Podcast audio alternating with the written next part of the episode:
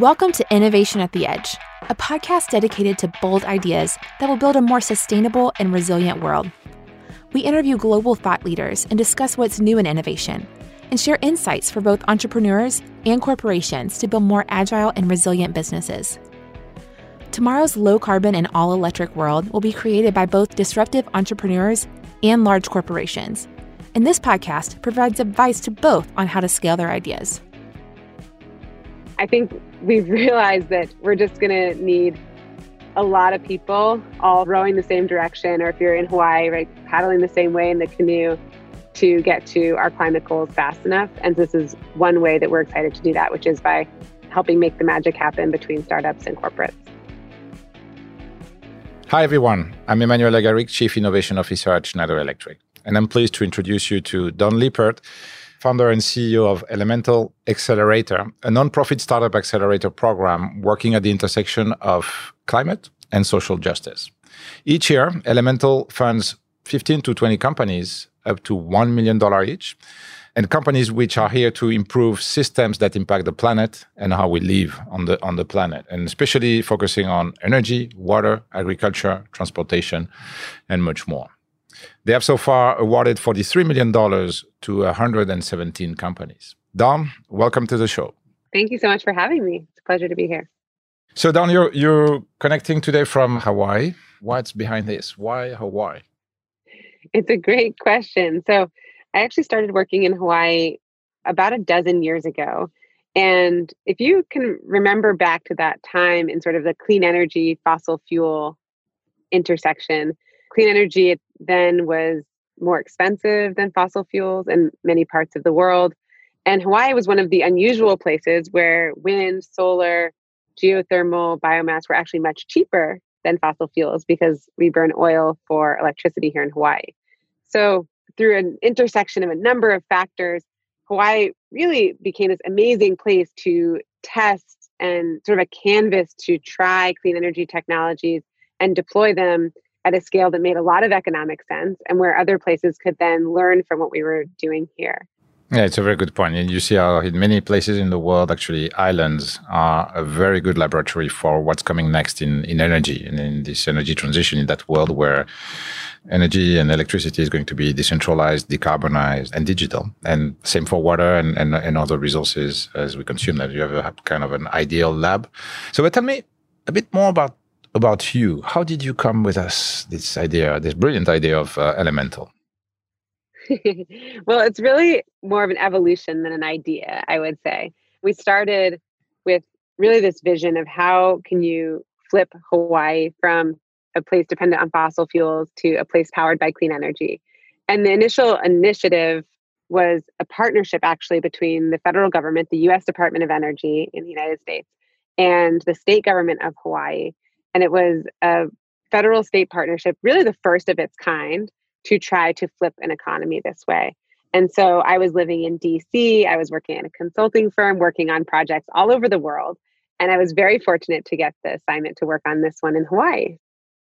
So we just announced, uh, or we are about to announce, I'm, I'm not sure, depending on the, the dates we are going to publish this, a partnership between Elemental Excelerator and Schneider Electric. We are extremely happy about that, that partnership because we think we, that we should be able to to scale nice ideas and impactful ideas brought by by entrepreneurs. What is your expectation on that partnership?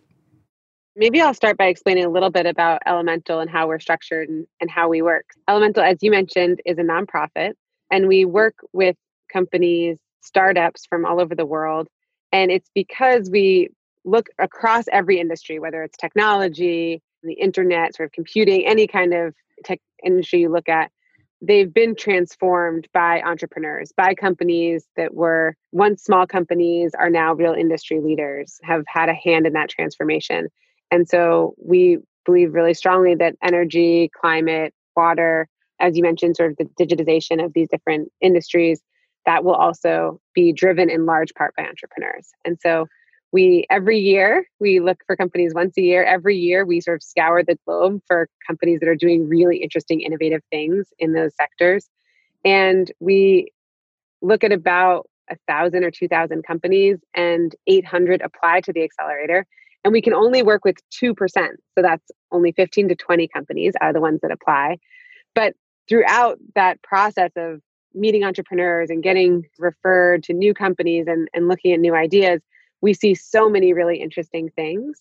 And so, one of the things that we do at Elemental is try to sort of dig into that innovation world and help connect folks to people like Schneider Electric or like other corporates or technology companies that would really benefit from that kind of innovation. So it's a way to not only serve the specific companies that we fund and that we work closely with to scale up, but also to be helpful and, and generative in the broader ecosystem. I think we've realized that we're just going to need a lot of people all rowing the same direction, or if you're in Hawaii, right, paddling the same way in the canoe to get to our climate goals fast enough. And this is one way that we're excited to do that, which is by helping make the magic happen between startups and corporates. So before we get there and to, we get to what, what's in it for Elemental and for and for Schneider Electric, let's talk about what's in it for the entrepreneur. So if I'm an entrepreneur somewhere in the world and I think I have an idea that can be accelerated by by Elemental, how does that work? So what we've designed and been iterating on for the last number of years is an open application process. And the reason is that we think it democratizes access to capital and networks for entrepreneurs from different kinds of countries, different kinds of backgrounds or educational backgrounds or networks. So any company can go to our website, elementalexcelerator.com, add their info at any point during the year and become part of that funnel. And we can start to sort of see what's happening in the innovation ecosystem and be proactively helping connect those entrepreneurs to folks that might be able to partner with them to help them scale or grow. So that's a sort of an easy process. It's a it's a quick five minute qualifying application we call it, and then we go into deeper diligence from there about once a year. Okay, and then you've been doing this for many years now. We've been funding companies since 2009, and under the accelerator specifically, about 117 companies in the last few years. But it's not only about money, right? So so you help them in many other ways, right? So can you elaborate a bit on this? Companies are all sort of going through their own unique growth path. But some things we can see in common. What we've done is broken the growth of a company into a series of steps and milestones that we call commercial inflection points. And then we've charted these across every sort of aspect of the company. So it includes sort of operations, fundraising, revenue, sales and marketing, all these sort of different parts of the company. And then when companies come into the accelerator, we assess where they are in the commercial inflection point scale and we bring in specific targeted resources and coaches to help them get to the next inflection point. And our goal as elemental is to help you get to your next commercial inflection point faster. So if that's on the sales side for instance it's identifying your must win account and then applying specific sort of sales tools and coaching to help get to that must win account faster. So that's our process for how we work across the accelerator. So yes we provide funding always i would say entrepreneurs come in the door for the funding but then they leave saying the funding was the least valuable part of what they got because they actually were able to get to their other sort of commercial milestones faster. So that's our goal and that's that's our reason for being so one of the values of your platform is that you sometimes bring corporates like us into the mix to help your founders and, and, and entrepreneurs and to help us having a better access to innovation to a lot of things that we would not be able to create by ourselves. So how does that work? Yeah, it's a great question. So I think one of the things that we realized early on at Elemental and that we have been leaning into is that one of the barriers for entrepreneurs is sort of those initial projects or initial proof of concepts with corporates or key customers. So at Elemental, we actually fund those specific projects. So if there's a project, say, with the city of Oakland or Tokyo Electric Power in Japan or someone like that, oftentimes we'll bring the customer to the table or help bring the customer to the table, and then we'll fund a project with that customer with our dollars that helps buy down the cost for the customer. So that does a couple of things. One is that it adds a new timeline to the project. As you know, one of the things that can be difficult between startups and corporates is that there can be a misalignment of timing, right? So for a startup that's just raised their Series A, they have about 18 months to prove some really key milestones before going to their next funding raise. And they're burning cash as they do it. So there's a real clock being a startup. But if you're a corporate, your clock's a little bit different and you're thinking about things differently. So when we bring in our elemental funding, we bring some money to the table and say, okay, well, we'll provide you know five hundred thousand dollars into this project, but this is the clock that it has to be executed on. So it's another way to sort of provide an incentive for the corporate to work on the startup timeline. So we've funded over 60 projects now with startups and customers, and whether it's corporate or government or communities or others. And so we have a formula that we've been able to develop to say, okay, what does success look like? If you reach these metrics of success, what does the scale up look like? But one of the things that I'm really excited about on the corporate side is just how much momentum we've seen in corporates that are leaning into climate and innovation. There's still a lot of work to be done in exactly how that works.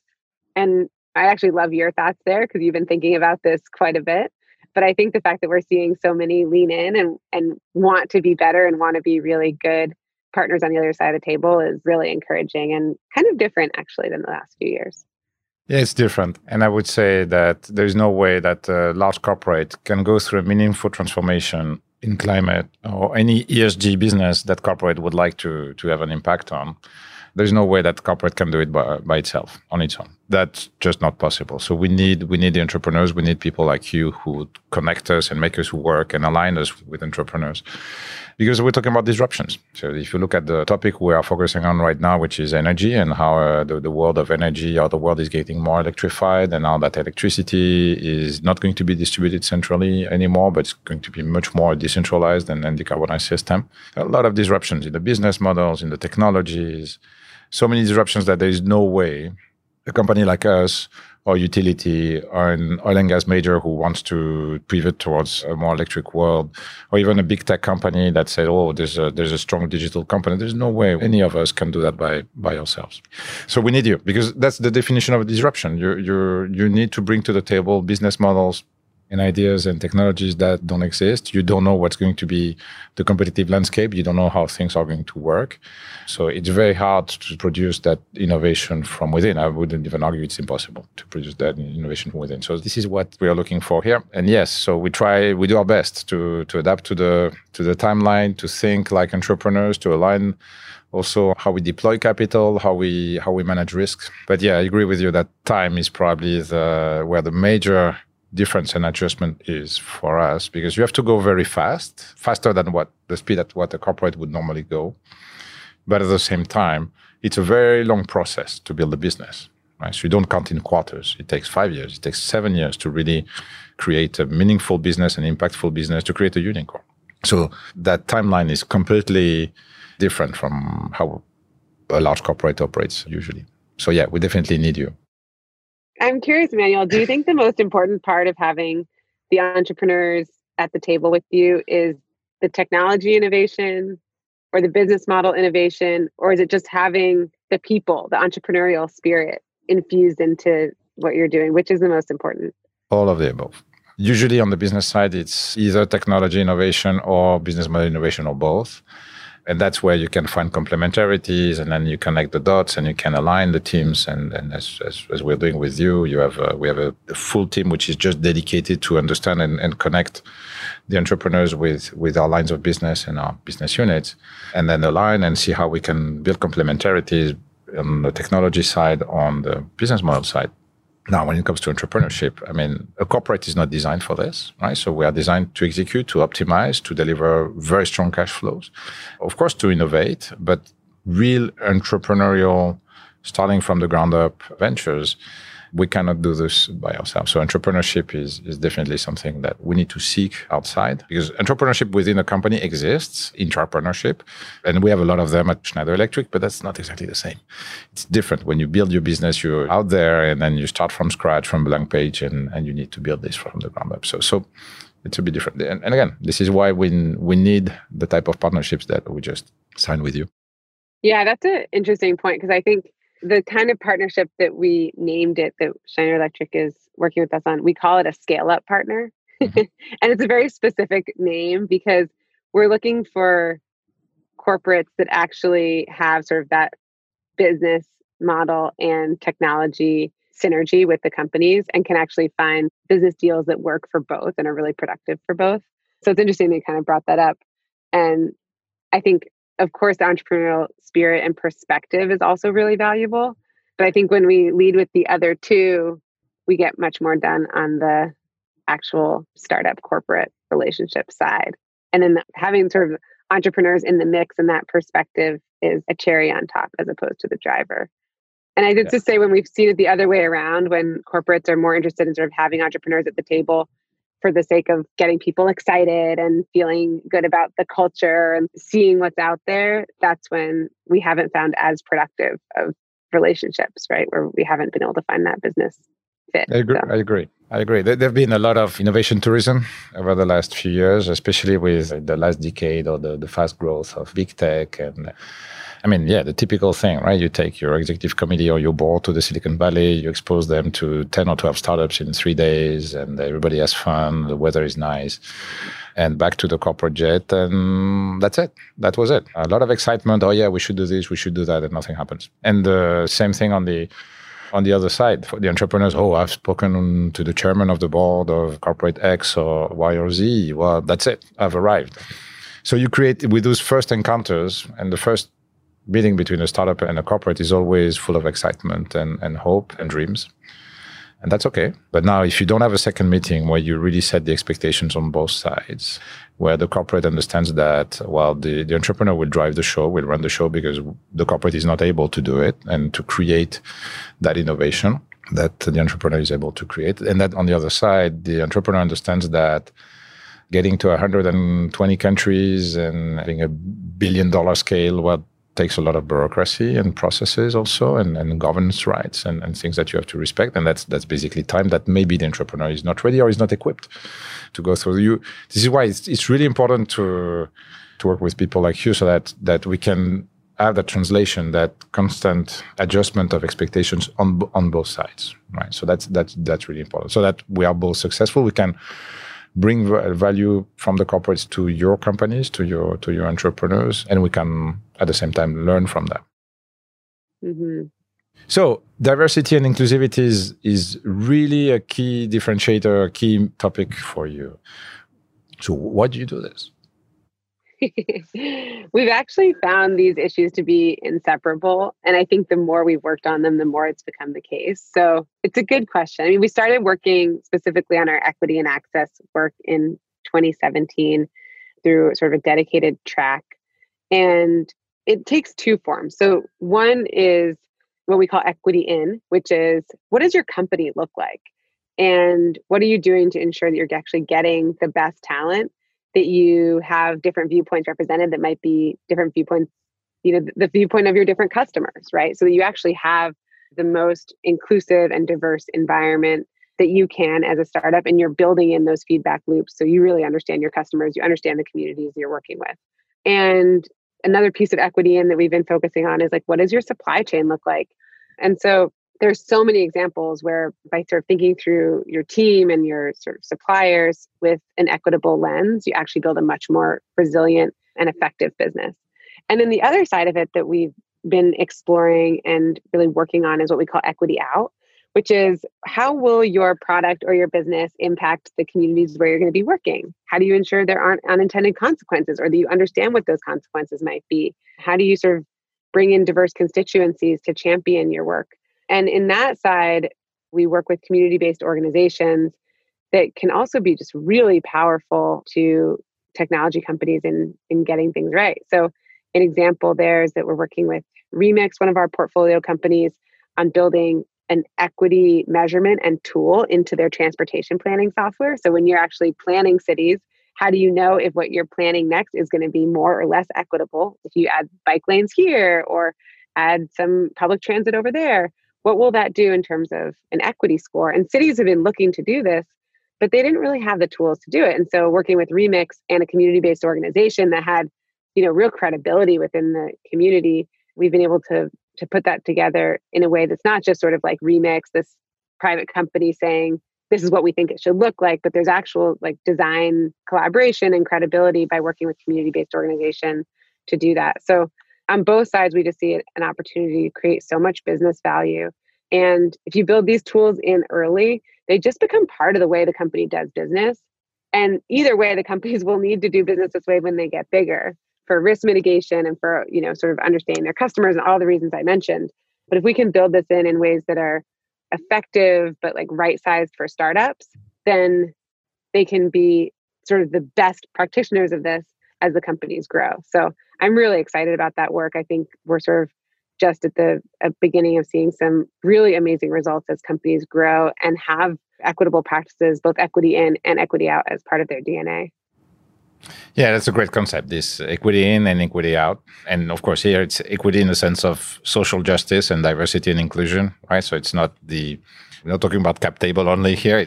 And basically, what you're doing, you're, you're building sustainable companies from the get go, right? So you know that not only the business they are in, but also the practices and who they are and how they behave and their values are, let's say, fully ESG compliant from the beginning and sustainable in the real sense of uh, of it and, and, equitable from the get go, so that they don't. Uh, it, it's not just a, a side track that they, they would tackle at some point, and definitely that resonates a lot with with us because we we don't think it's possible for a company to be involved in fighting climate change or other any, any major issue we, we are facing without ourselves being completely sustainable and, and, and, be aligned with, with, with those values. So it's not be consistent. So so doing that from the get go as you build your the company is just brilliant.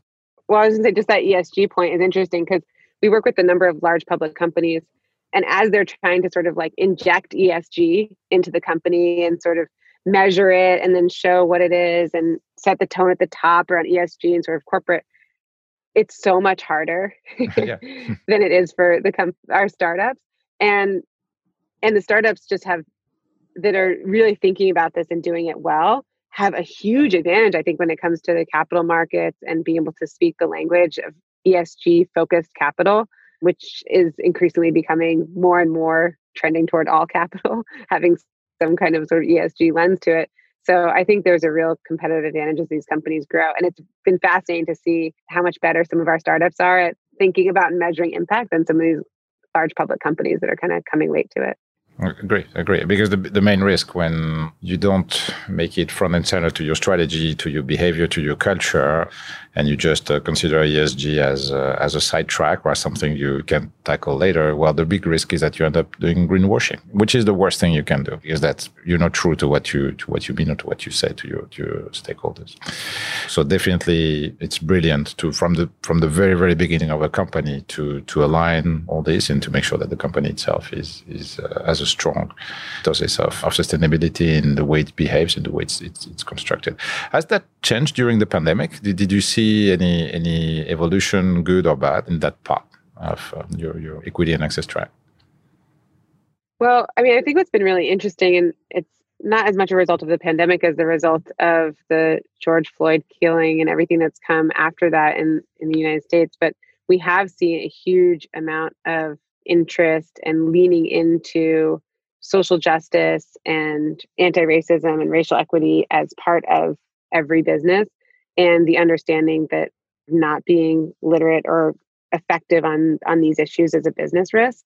And so i think from that standpoint the companies that we've been working with and have been sort of building this into their competencies and and their processes and their culture from early on are you know really well positioned as a result of everything that's happened in 2020 and I think the pandemic also has, there's a couple key opportunities that it has opened up. I mean, one is that we're seeing startups be able to fully remotely deploy technology and hardware, and customers being willing to sort of get on the ground and install things when they never would have done this before. So, like one of our examples is you know, our company, portfolio company CarbonCure, that injects CO2 into concrete to make it stronger and it's not more expensive and they used to fly people all over the world to you know install the technology and you know work with customers to use it.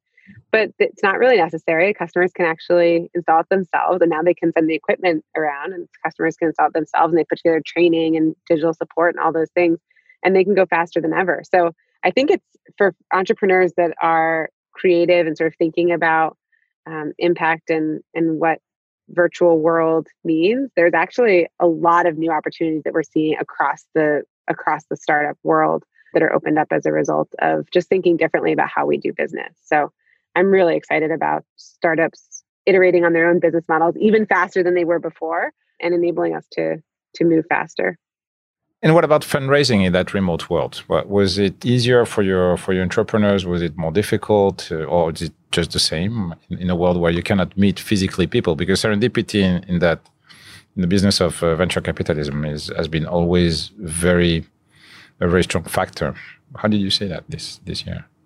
Yeah, well, I mean, I love that the word serendipity. One of my mentors sort of told me that um, you know most of good things that happen come from serendipity, but you're sort of responsible for creating your own serendipity by being in the right place at the right time as often as possible and like really being strategic about where that is and how to create that. So my sense on fundraising now is actually that it is an opportunity to democratize fundraising because it's no longer sort of bumping into the right people at the right coffee shops on Sand Hill Road in Silicon Valley. It's now an opportunity to create new AI enabled platforms like like we're working on to connect investors and corporates and startups or ways to connect people from different countries with the sort of the capital sources in in New York or Boston or Silicon Valley. So I think if we can get out of 2020 with a way of thinking about opening networks, creating new serendipity online that doesn't have to do with sort of who you went to college with or who your friends are, it will be a huge win for startups in general, and particularly startups who are trying to solve some of these really tricky problems and maybe based in places all over the world that we haven't even met them yet. Yeah, and that's another factor to to your equity in idea. Well, Dawn, thank you very much. So that was Dawn Lippert, everyone, CEO of Elemental Excelerator. Again, a nonprofit organization that accelerates entrepreneurs. And, and as you've heard, not only looks at uh, what the businesses they accelerate are doing for the planet, for the greater good of the planet, but they also build them in a sustainable fashion from the get-go so we can provide an answer to a lot of the concerns we have as as, as human beings and as society this year. And we are very, very proud at Schneider Electric to be uh, partners of Elemental. We are delighted to be partnered with you and all the things that we can do together for the planet. So. Thank you very much, Dawn. It was really good to have you. Uh, thanks for your time and see you very soon, I hope. Yes. Aloha.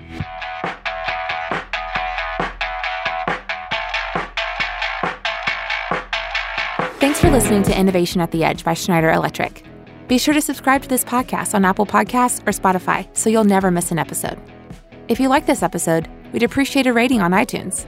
For more information on the Innovation at the Edge program at Schneider Electric, go to se.com slash ventures or follow us on LinkedIn. The content of this podcast is for informational purposes only and should not be undertaken as financial, economic, legal, business, tax, or investment advice. The information, statements, views, and opinions should not be construed as the provision of advice by Schneider Electric, or as an offer to buy or sell any products or services, or to make or consider an investment or course of action.